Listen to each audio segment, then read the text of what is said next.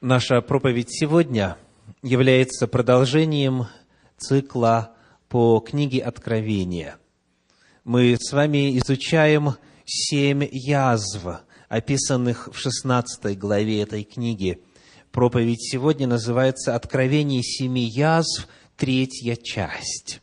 Откровение семи язв, третья часть содержание первых пяти язв мы изучали во время мини-церкви и изучили то, что Слово Божье говорит в первых одиннадцати стихах 16 главы книги Откровения.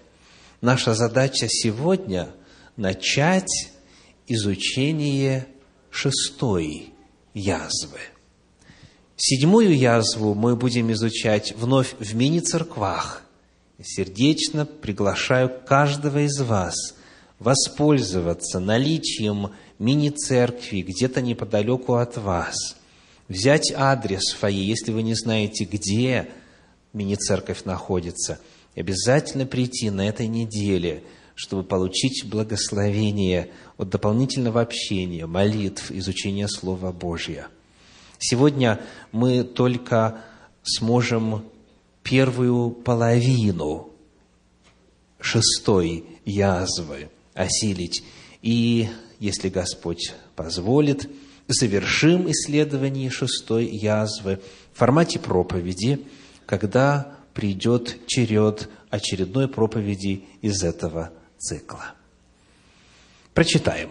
В 16 главе книги Откровения, 12 стих. Откровение 16, 12. «Шестой ангел вылил чашу свою в великую реку Ефрат, и высохла в ней вода, чтобы готов был путь царям от восхода солнечного». Вот начало вести о шестой язве. Нам очень важно помнить, что методологически, что касается языка, использованного для написания семи язв, первые четыре отличаются от последних трех – если первые четыре по своей природе явно написаны буквальным языком, то последние три явно написаны образным, символическим языком.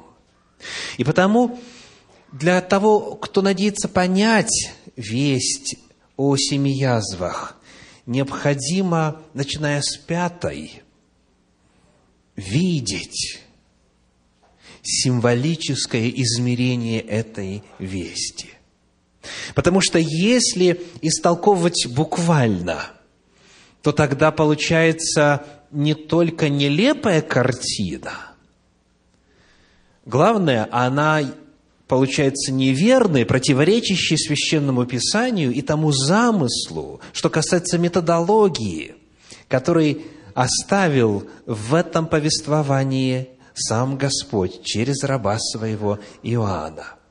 Посудите – в шестой язве описывается, как собираются цари земные, собираются войска земные, судя по всему, для того, чтобы сразиться, для того, чтобы битву осуществить. В 14 стихе так и написано, они выходят к царям земли и всей вселенной, чтобы собрать их на брань, на битву, на сражение. И вот для того, чтобы на это сражение могли прийти цари от восхода солнечного, чтобы они со своими войсками могли оказаться в Армагеддоне, вот для этого необходимо что сделать? Осушить воды реки Ефрат – Читаем вновь 12 стих. Шестой ангел вылил чашу свою, великую реку Ефрат, и высохла в ней вода, чтобы готов был путь царям от восхода солнечного. Можете ли вы себе представить возможность буквального смысла этих слов?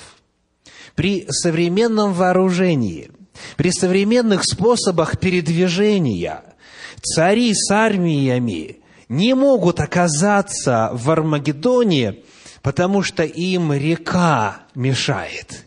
И только тогда, когда сверхъестественным образом ангел эту реку иссушает, тогда только открывается путь, и тогда они спокойно могут идти на битву.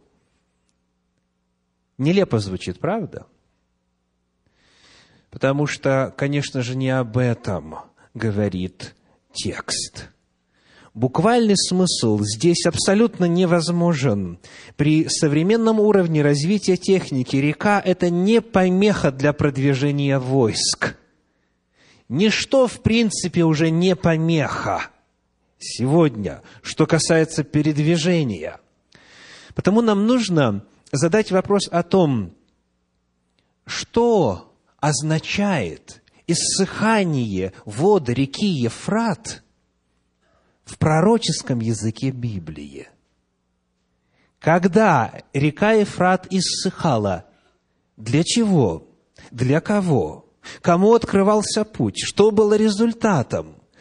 И как вот эти события стали прообразом того, что должно иметь место на земле во время излития шестой язвы. Вы готовы? Когда высыхала река Ефрат. Книга пророка Исаии, 44 глава, 27 стих, Исаия 44, 27, говорит о падении Вавилона пророчески, где сказано, который, то есть Господь, говорит бездне, иссохни, и реки твои я иссушу.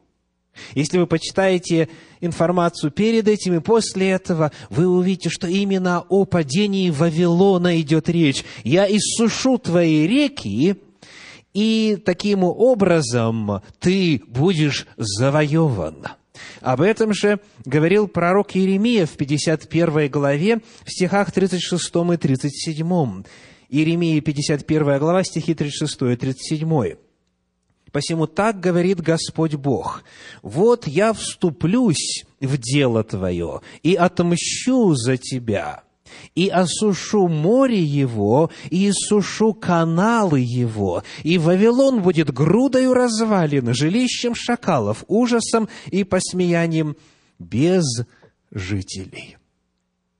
Вавилон именно так был завоеван древнейший город, древнейшее государство со столицей в Вавилоне было завоевано благодаря иссушению Ефрата.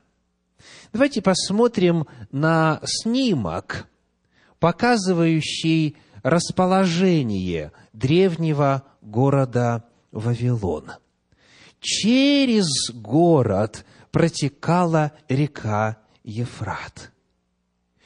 И она представляла собою и огромные возможности для судоходства, следовательно, для торговли, а также и для защиты.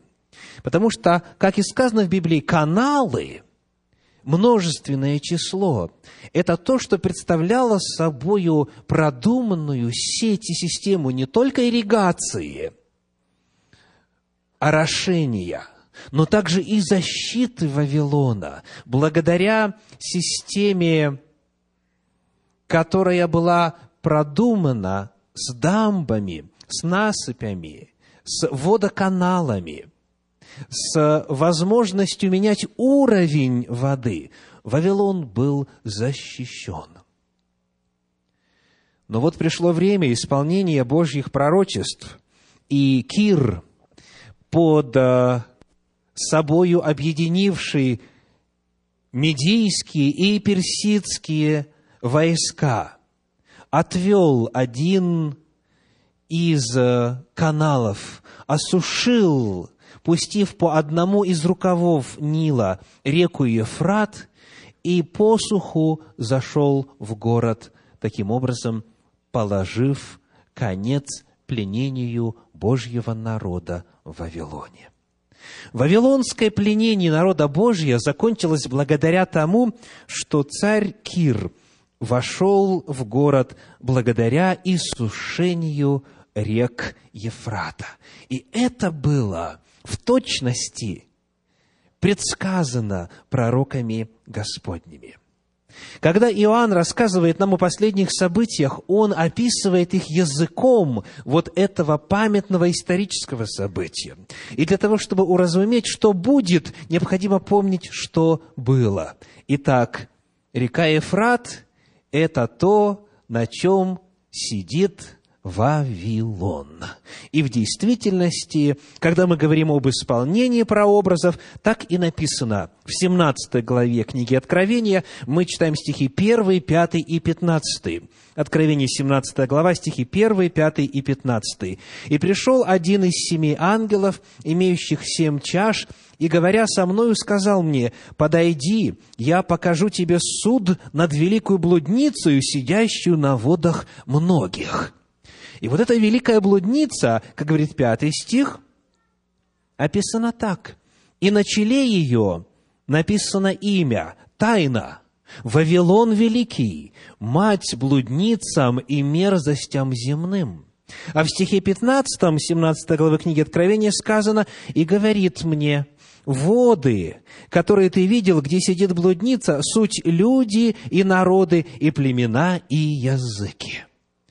Итак, буквальное историческое событие прошлого, падение Вавилона, стало пророчеством, стало прообразом у духовных, касательно духовных реалий. Есть духовный Вавилон. Это религиозно-политическая система богоотступничества, о которой мы подробно говорили во время программы преодоления последнего кризиса, запись которой, соответственно, есть на веб-сайте Центра Духовного Просвещения для тех, кто ее пропустил. Вавилон – это духовная система последних дней в том числе – духовная система нашего времени, которая будет существовать вплоть до конца истории Земли. И подобно тому, как древний Вавилон был на реках, на водах построен, и здесь тот же самый образ. Блудница, Вавилон Великий, сидит на водах, а они суть люди, народы, племена, языки. Оказывается, шестая язва, соответственно, говорит о событиях, связанных с духовным Вавилоном современности. Нет нужды всматриваться в современный Ефрат и ждать, когда же он иссякнет. Не об этом идет речь. Речь идет о духовных явлениях, которые соответствующим образом и в пророчествах древности, и в книге Откровения истолкованы. Эти воды иссякнут. Что же это означает? Значит, люди – в самом конце поймут, что они были обмануты. И люди, на которых опиралась блудница, ее оставят. В 17 главе книги Откровения так и сказано. Если мы читаем дальше, стихи 16, 17 говорят – в 17 главе, стихи 16 и 17.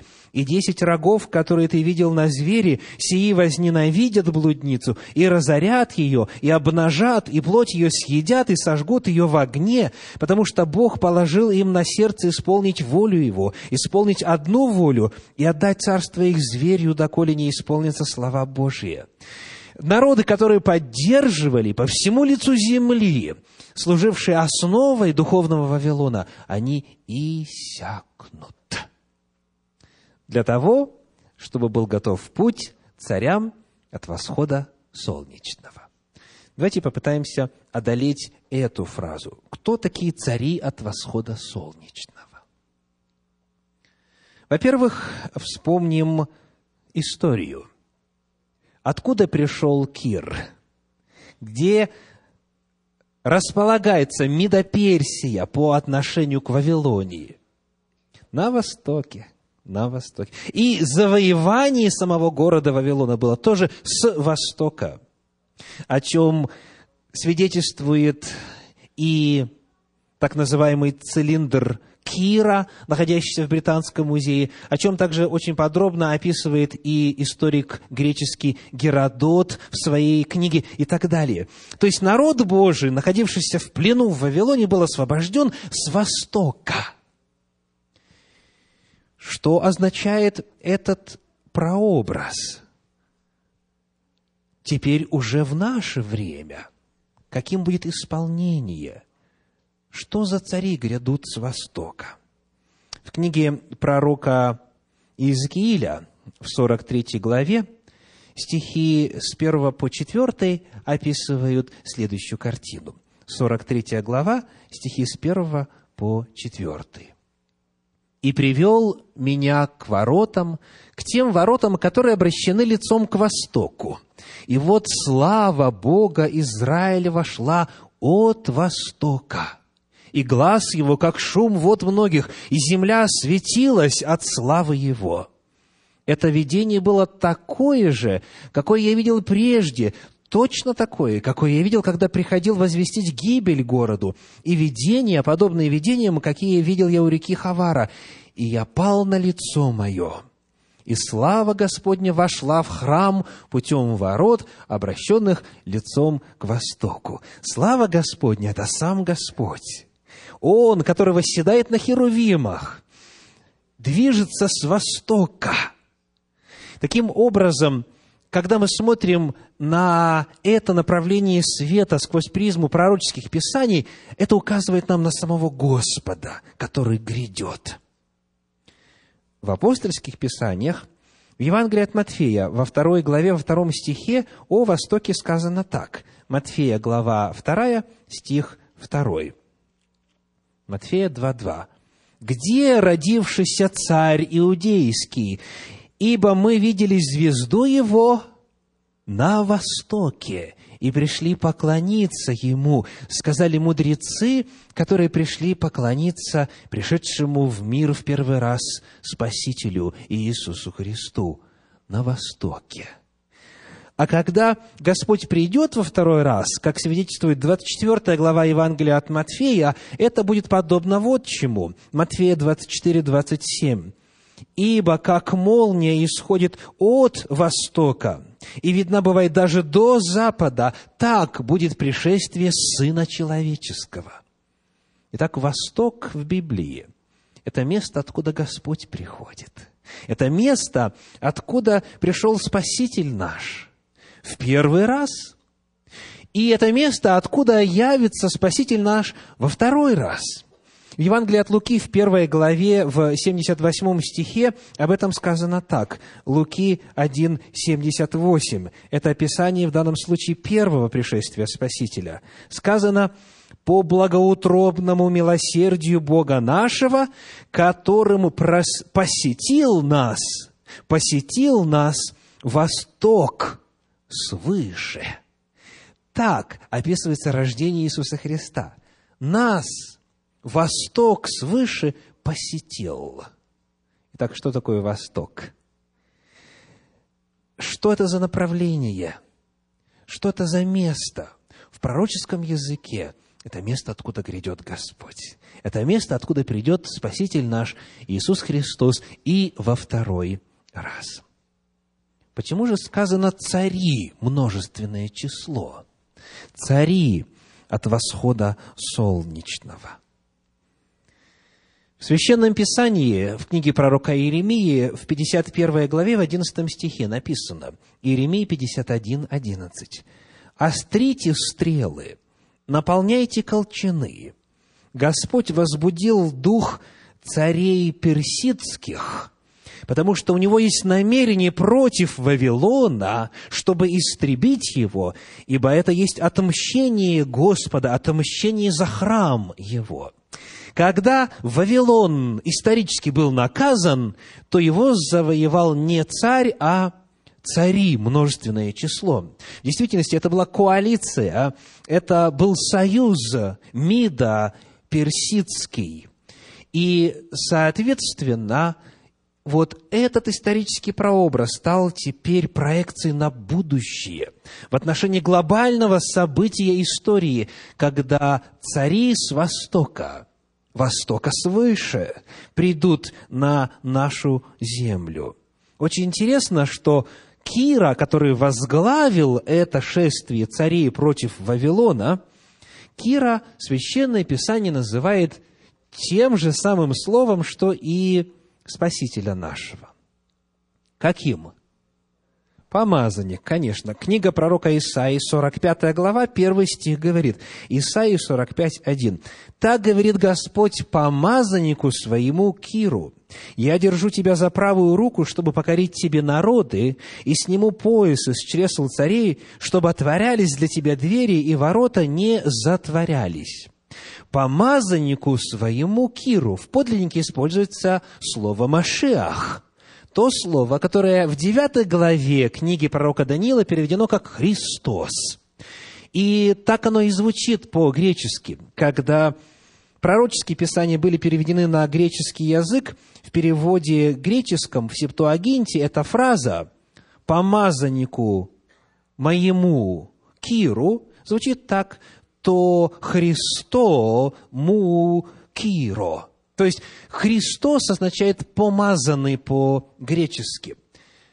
И это очень важно отметить, Кир является прообразом будущих событий.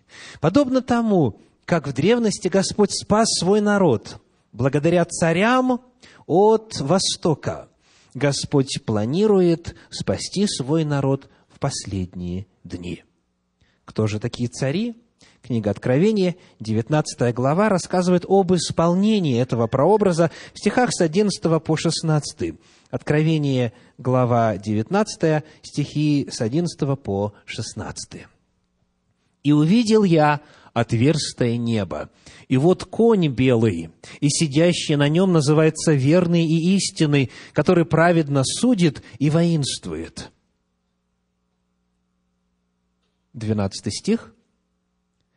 Очи у него, как пламень огненный, и на голове его много диадим. Он имел имя написанное, которого никто не знал, кроме его самого. Он был облечен в одежду, обогренную кровью Имя ему – Слово Божие. И воинства, подчеркиваю, и воинства небесные следовали за ним на конях белых, облеченные весон белый и чистый. Из уст же его исходит острый меч, чтобы им поражать народы. Он пасет их жезлом железным. Он топчет точила вина ярости и гнева Бога Вседержителя. На одежде и на бедре его написано «Царь царей и Господь господствующий». Когда описывается пришествие Иисуса Христа на землю, он описан как полководец, который с воинствами идет. Он описан как идущий для битвы – потому что именно это произойдет во время второго пришествия Иисуса Христа.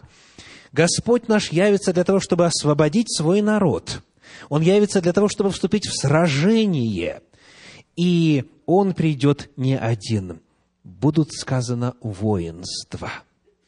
Но воинства – это те, которые подчинены царю, правда? А здесь говорится именно о царях, о предводителях – кто еще помимо Иисуса Христа придет на нашу землю? Те, кто изучал книгу Откровения с Центром Духовного Просвещения с самого начала, знают ответ на этот вопрос. В книге Откровения в первой главе, в стихах 4 и 5 написано, Откровение 1 глава, стихи 4 и 5, «Иоанн семи церквам, находящимся в Асии, благодать вам и мир от того, который есть, и был, и грядет. Это кто? Который есть, и был, и грядет. Ну, хочется сказать, что Иисус Христос, правда? Потому что все знают, что Он грядет. Однако это не так, не так. Дальше сказано, и от семи духов, находящихся пред престолом Его, и от Иисуса Христа. То есть благодать и мир от того, который есть и был и грядет, от семи духов и от Иисуса Христа. Тот, который есть и был и грядет, это Отец, Бог Отец. Об этом мы читаем в шестой главе книги Откровения также, в 16 и 17 стихе. Откровение 6 глава, стихи 16 и 17. «И говорят, то есть нечестивые, беззаконники, говорят горам и камням, «Падите на нас и сокройте нас от лица сидящего на престоле и от гнева Агнца, ибо пришел великий день его, и кто может устоять?» Итак, Бог Отец – и Бог Сын, Иисус Христос, оба явятся на землю во время второго пришествия Иисуса Христа. Они и есть цари от восхода солнечного. Таким образом, шестая язва описывает события прямо перед вторым пришествием Иисуса Христа. Воды иссякают для того, чтобы пришли цари от восхода солнечного. Мы одолели с вами 12 стих. Прочитаем теперь 13. Книга Откровения, 16 глава, 13 стих говорит. «И видел я выходящих из уст дракона, и из уст зверя, и из уст лжепророка трех духов нечистых, подобных жабам». Некоторые из вас даже покривились, когда текст был озвучен. Трех духов нечистых, подобных жабам. Давайте вспомним, что имеется в виду, когда Священное Писание говорит дракон. Дракон – это кто? Это дьявол, верно? Книга Откровений, 12 глава, 9 стих, Откровение 12, 9. Кто такой зверь, о котором говорит 13 глава книги Откровения, как мы с вами уже выяснили, это так называемая Священная Римская империя или же папство, историческое папство – это христианская церковь, объединившаяся с государством в Средневековье. Итак, дракон-дьявол, зверь и папство. Кто такой лжепророк? Лжепророк здесь встречается в книге Откровения в первый раз. Упоминается именно этот термин впервые. Всего он встречается в книге Апокалипсис трижды. И вот когда мы открываем то место, где это слово встречается во второй раз, нам становится понятно, о ком идет речь. Книга Откровения, 19 глава, стих 20, Откровение 19, 20 и схвачен был зверь, и с ним лжепророк, производивший чудеса пред ним, которыми он обольстил принявших начертание зверя и поклоняющихся его изображению. Итак, лжепророк – это тот, который производил чудеса пред первым зверем – и обольщал живущих на земле принять начертание зверя и поклониться его изображению. Кто это? Это второй зверь из 13 главы книги Откровения. То есть, там в 13 главе описывается вначале зверь, выходящий из воды, это Священная Римская империя, а затем зверь, выходящий из земли, это это Соединенные Штаты Америки, верно. Соединенные Штаты Америки. И а, для тех, кто пропустил эту проповедь, у вас есть возможность восполнить свой пробел, либо заказав запись, либо непосредственно посмотрев ее или прослушав на веб-сайте Центра Духовного Просвещения. Так вот, начиная с 11 стиха по 17 книге Откровения, в 13 главе описывается второй зверь, который как раз и делает вот что – я читаю в 13 главе книги Откровения стихи с 13 по 17. С 13 по 17. «И творит великие знамения так что и огонь изводит с неба на землю пред людьми, и чудесами, которые дано было ему творить пред зверем, он обольщает живущих на земле, говоря живущим на земле, чтобы они сделали образ зверя, который имеет рану от меча и жив. И дано ему было вложить дух в образ зверя, чтобы образ зверя и говорил, и действовал так, чтобы убиваем был всякий, кто не будет поклоняться образу зверя. И он сделает то, что всем, малым и великим, богатым и нищим, свободным и рабам, положено будет начертание на правую руку их или на чело их, и что никому нельзя будет ни покупать, ни продавать, кроме того, кто имеет это начертание или имя зверя, или число имени его». Вот этим занимается второй зверь, выходящий из земли. И лжепророк, и второй зверь – это одно и то же самое явление. Перед нами, таким образом, описание тройного союза. Дракон, зверь и лжепророк. Дьявол на земле в последние этапы человеческой истории будет действовать главным образом через эти две силы. Через папскую систему и через Соединенные Штаты Америки.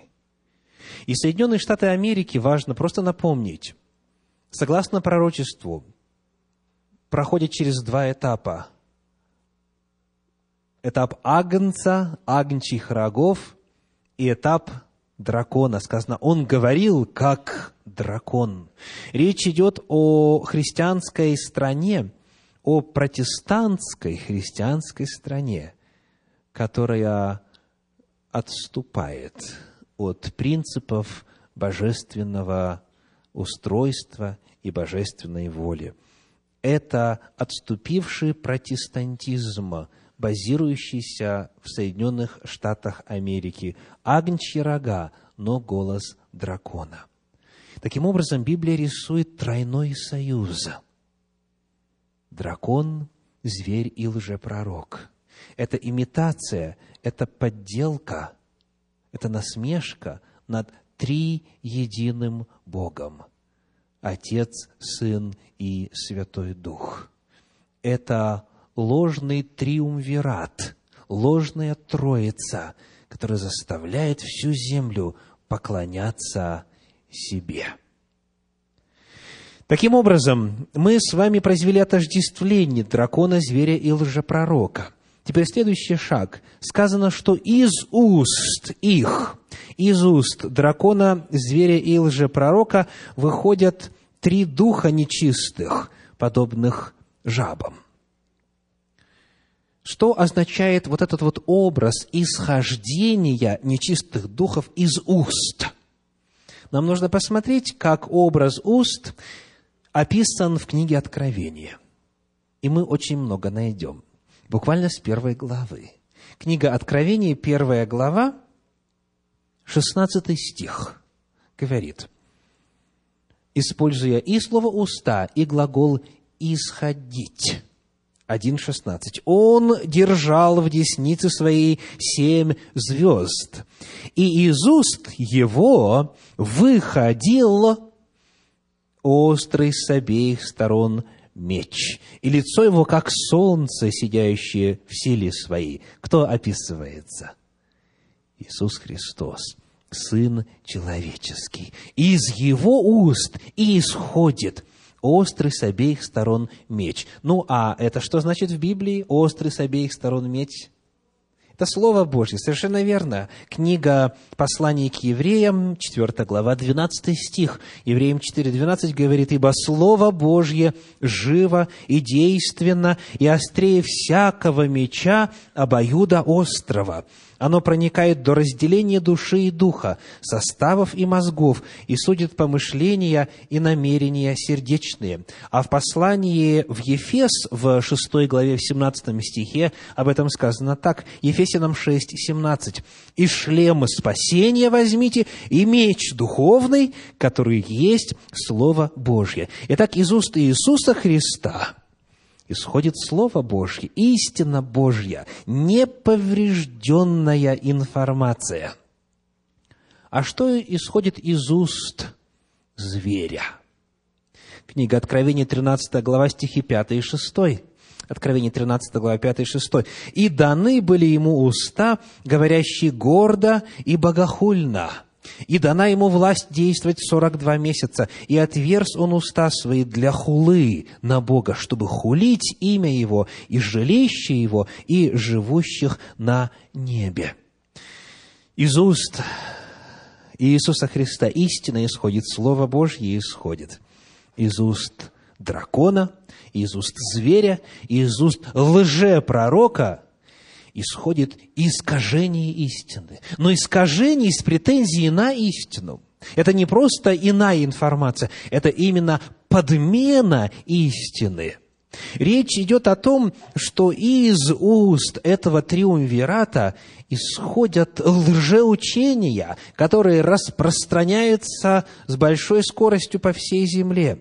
Столкновение таким образом, о котором говорит шестая язва, это не военное, а идеологическое сражение.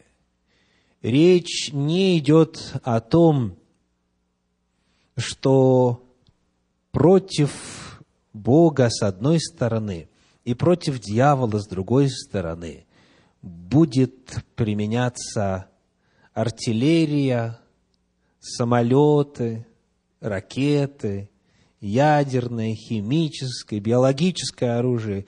Речь идет о том, что исходит из уст. И в языке книги Откровения это либо истина, либо ложь, лжеучение. Война будет идти между истиной и ложью. Вот о чем предостерегает нас Священное Писание. Сказано, что из уст выходят духи нечистые. В первом послании Тимофею, в четвертой главе, в первой в первом стихе сказано об этом так. 1 Тимофею 4.1. «Дух же ясно говорит, что в последние времена отступят некоторые от веры, внимая духом обольстителям и учениям бесовским». Чем занимаются бесы? Чем занимаются нечистые духи на земле? Внедряют лжеучения, внедряют ереси, дьявольского обмана. Я хочу подчеркнуть, что речь здесь не идет о людях вне христианства находящихся.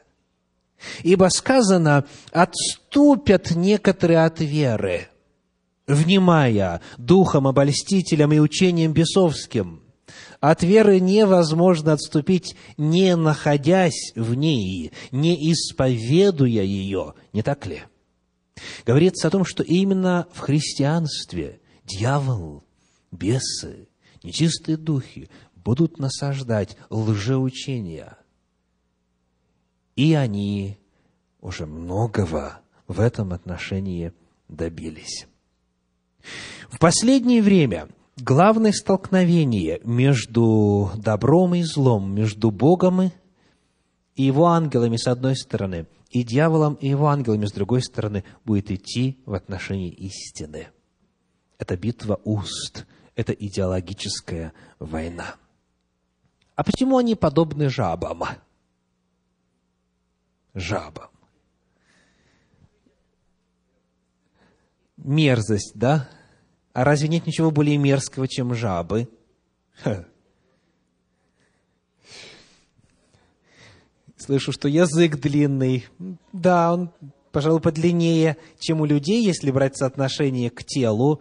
Но у хамелеона, наверное, еще длиннее. Да? Почему жабы именно? Вы знаете, жабы или же frogs, то есть лягушки, так, в английских переводах, могут быть очень красивыми – в текущем году у моего сына в комнате висит календарь на каждый месяц, где просто изумительнейшие фотографии лягушек находятся. Ясно, что это не чистое животное, нет копыт, не жует жвачку, так? но, наверное, что-то большее хочет нам Господь сказать. Помните ли вы, с какими явлениями в истории Земли перекликаются вот эти семь последних язв? С египетскими язвами, верно. И вот одна из них, одна из этих язв была связана с жабами. Давайте вспомним. В книге «Исход» в восьмой главе нам нужны стихи с пятого по седьмой. Исход, восьмая глава, с пятого по седьмой. «И сказал Господь Моисею, скажи Аарону, простри руку твою жезлом твоим на реки, на потоки и на озера, и выведи жаб на землю египетскую». Аарон простер руку свою на воды египетские, и вышли жабы и покрыли землю египетскую. Тоже сделали и волхвы чарами своими, и вывели жаб на землю египетскую. Когда Господь совершал наказание над Египтом, одно из них заключалось в том, что жабы все наполнили собою.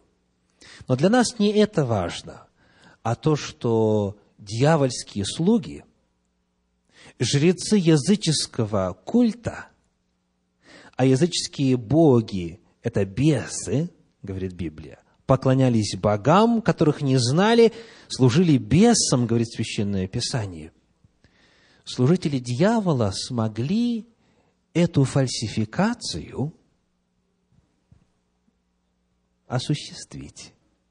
То есть Моисей и Аарон, Божьи слуги, вывели жаб, и жрецы фараона то же самое смогли сделать. Вывели жаб. И что было в результате?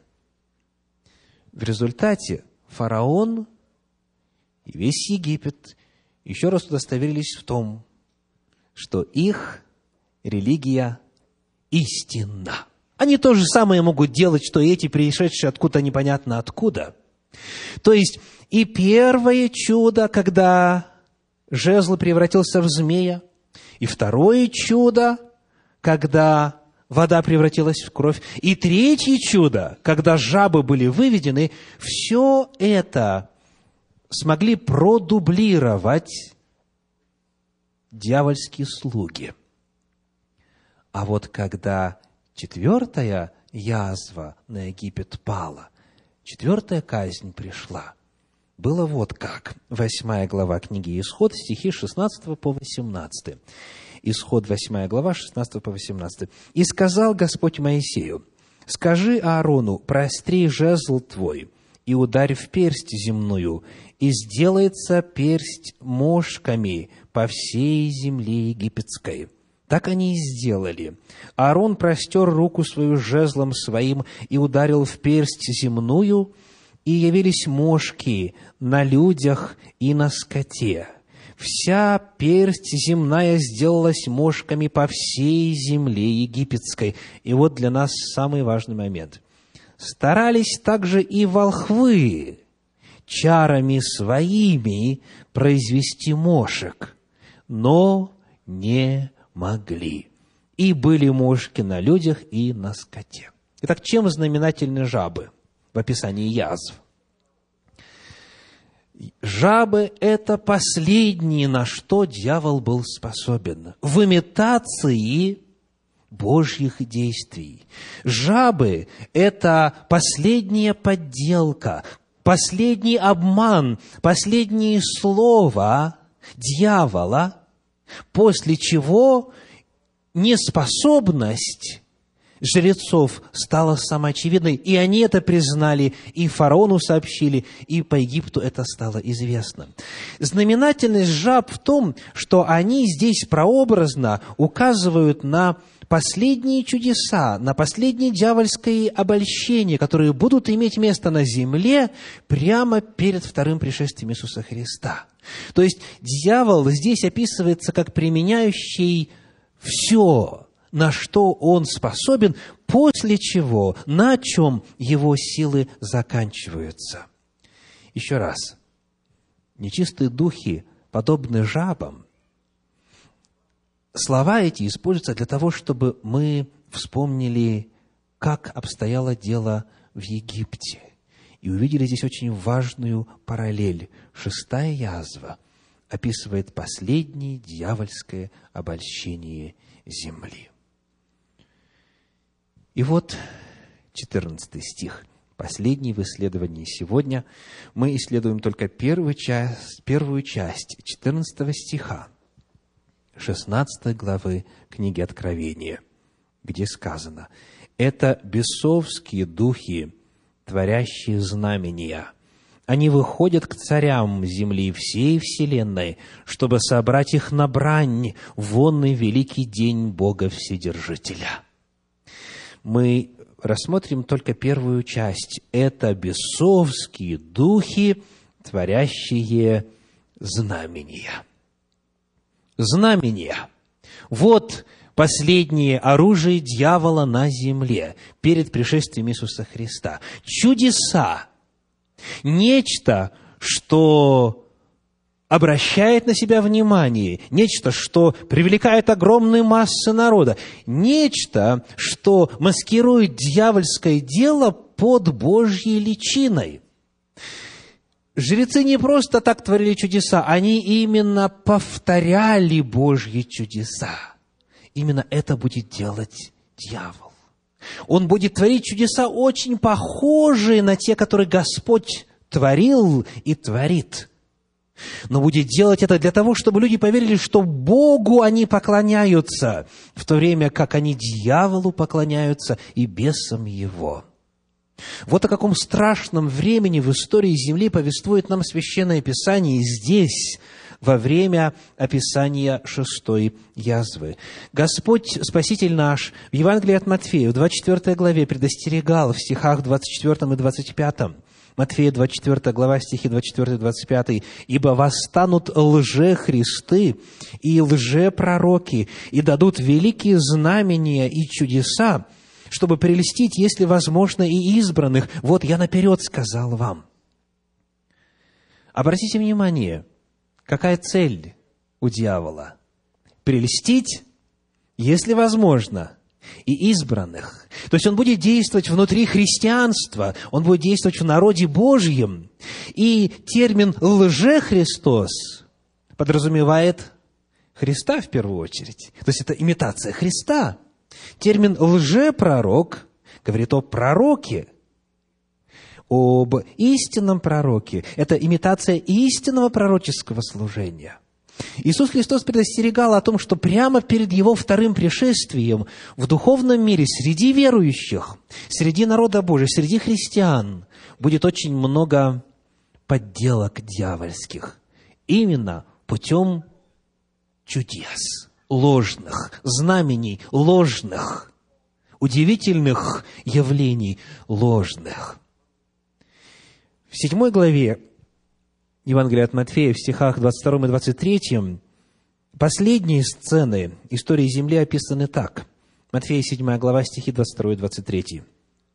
«Многие скажут мне в тот день, Господи, Господи, не от Твоего ли имени мы пророчествовали, и не Твоим ли именем бесов изгоняли, и не Твоим ли именем многие чудеса творили?»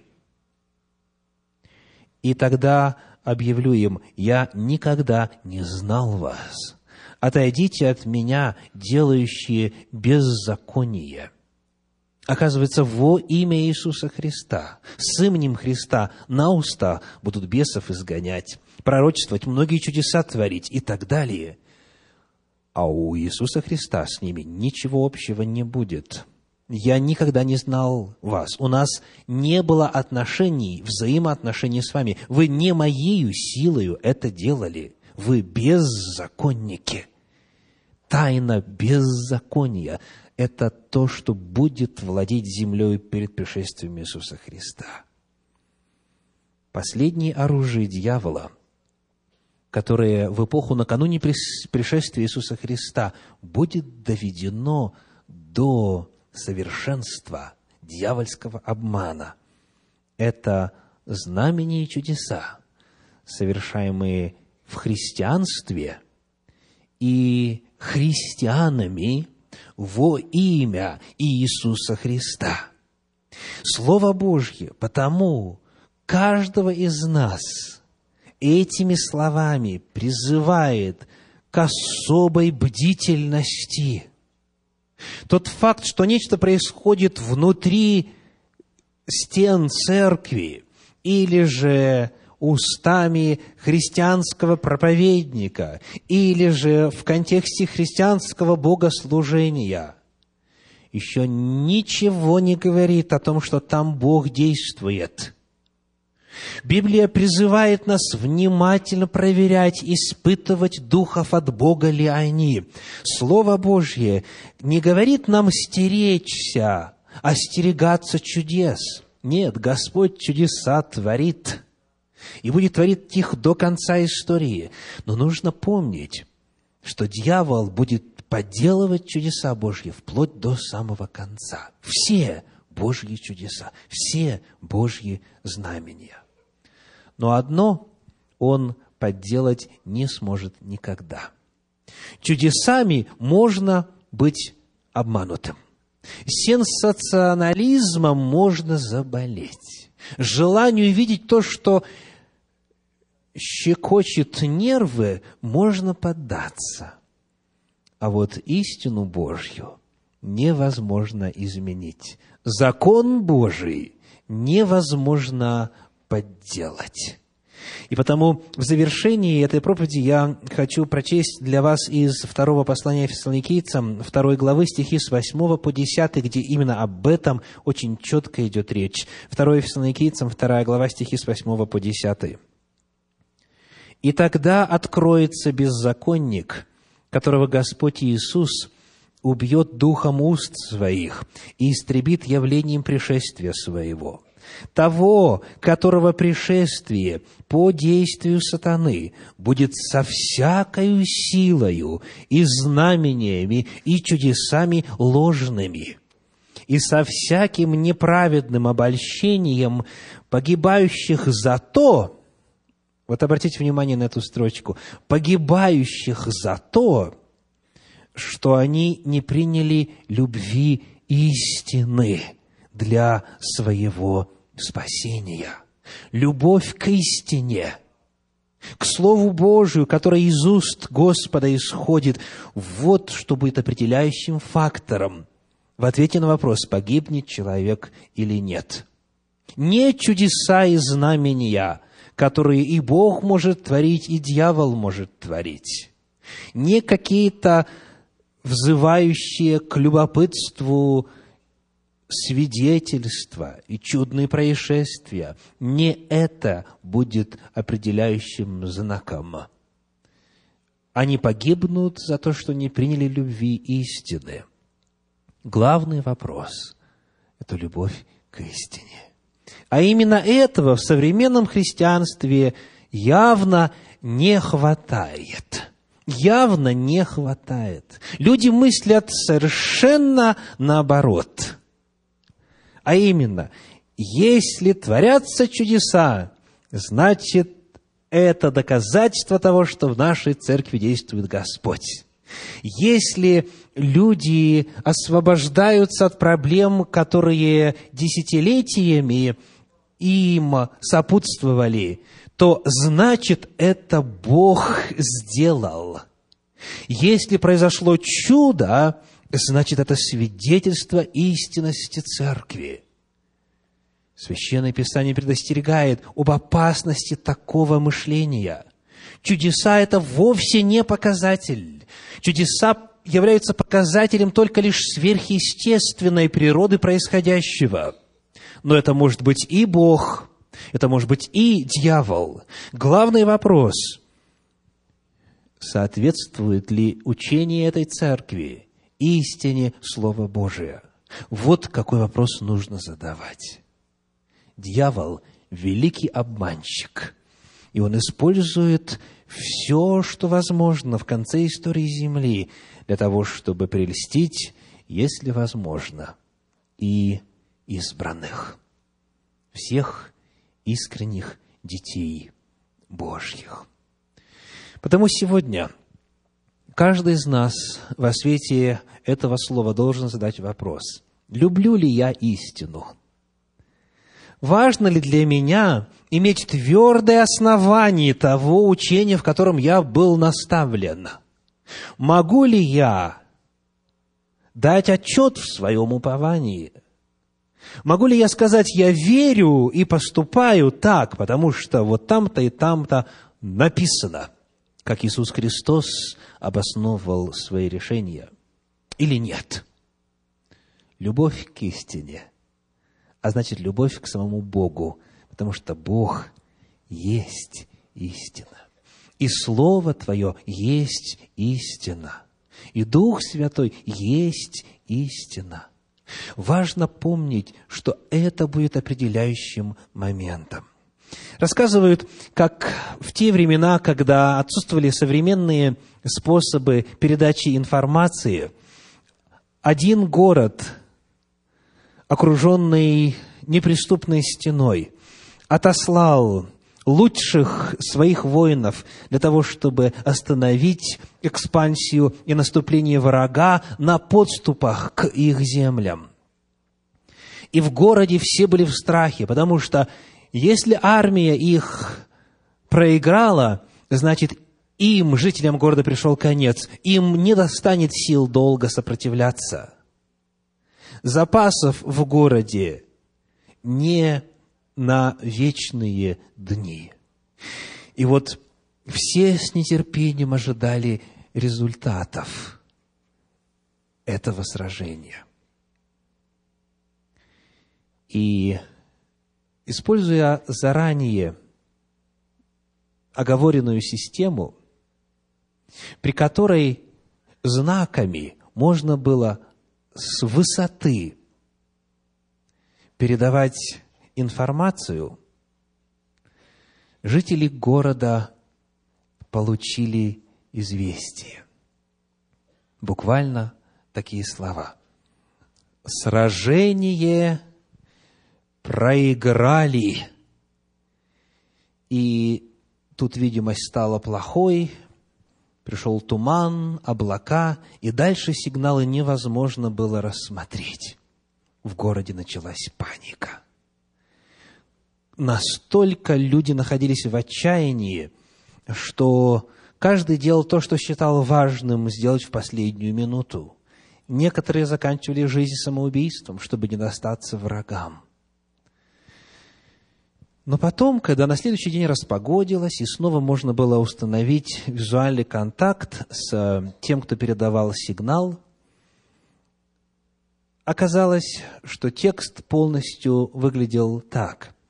«Сражение проиграли войска противника». И в городе началась радость. В чем разница между первой реакцией и второй – чем определяется разница между первой реакцией и второй? Чем? Информацией. Информацией. Точностью, истинностью информации. Точна ли информация, правдивая ли информация, или не точно, искаженная, усеченная, урезанная. От этого очень и очень многое зависело тогда, и это станет ключевым вопросом в самом конце. Точная ли у вас информация? Чему вы верите? Почему вы верите? Обязательно каждый из нас, готовясь к последним событиям на земле, должен ответить на этот вопрос для себя на основании Слова Божия. Да будет это именно так в вашей жизни. Аминь.